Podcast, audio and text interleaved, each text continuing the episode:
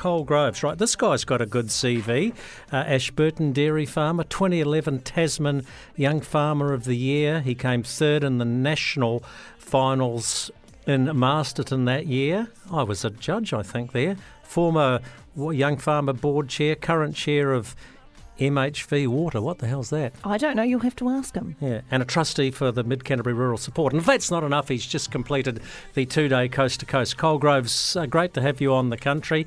And, of course, the year you won, and he'll hate me for saying this, but I always say, look, Will Grayling was a dead spit Uh, dead ringer for Prince Harry uh, back in twenty eleven when he beat you in that grand final. It's probably a comparison he doesn't like anymore.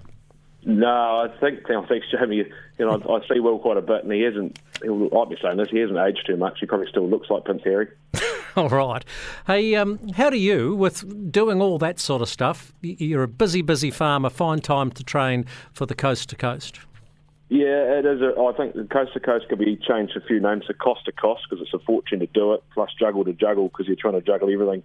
Um, I tend to have done all my training actually at my lunchtimes, just sacrifice lunchtime and, and get an hour and a half bike ride done or you run or shoot to Lake Hood for a kayak. Um, but it is not an easy thing to do, and I think I kudos to everyone that competes in that event. It's, it's iconic, it's huge, and you get, see people coming off their bike at the last bit, they're hobbling, but they make the end. Yeah, I know a lot of people who have done it. I also know a lot of people who would like to have done it but just aren't good enough in the kayak. Is that the most difficult discipline?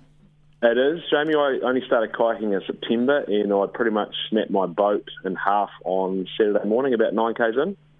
Um, and then about fourteen metres of duct tape, I we duct taped it with the safety team and got to the end. Um, had to empty it a couple of times, so it was filling up with water, but it probably took the, the nerves away once you got it duct taped up and she wasn't going to break anymore, hopefully. Yeah, you'd be bailing out water all the way down, and the river was quite low, so that would have made it a bit slower too. Yeah, the, when that um, storm came through, it probably changed the river to more mainstream. There wasn't as many braids you had to pick, um, so you got to stick to the sort of main channels. Um, but I just missed that rock and got T-boned, and I thought my day was over. I had a bit of a wobbly and then got back on the boat. Gee, number eight techno- uh, number eight wire technology, eh? Well done. Uh, uh, put on your other hat as a dairy farmer. Uh, news this morning that Fonterra has lifted its forecast milk price by thirty cents. Midpoint is now seven dollars eighty. I reckon it's going to have an eight in front of it by the time we finish the season. It's getting somewhere near where we need to be, Cole, but even at those, even at even at that level, it's only break even for a lot of farmers.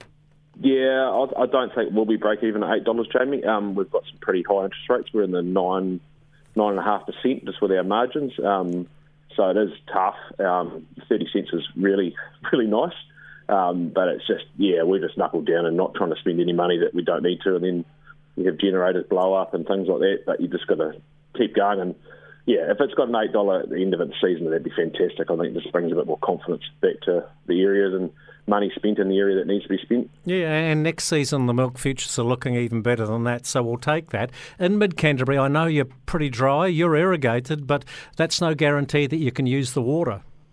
Yeah, no, so um, at the start you said M H V Water. So M H V Water's um, about fifty-six thousand hectares between the Rangitata and the Ashburton River, um, so I chair that um, cooperative board. Um, so yeah, we are lucky, we do have good consent coming off the Rangitata, um, but without water we are dry. We and the generator blow up on the lateral on first of January, like it always does, so we lost about ten days, which really hurt. Um, but we are fortunate enough, if we get a bit of rain and with water, we can catch up. But um, I think it's going to be hot, long, dry um, autumn too, no doubt. Yeah, typical El Nino. Hey, Cole Groves, congratulations. You're a true champion getting through that two-day coast-to-coast. You can ponder entering the longest day next year. You can do it, Cole. I know you can.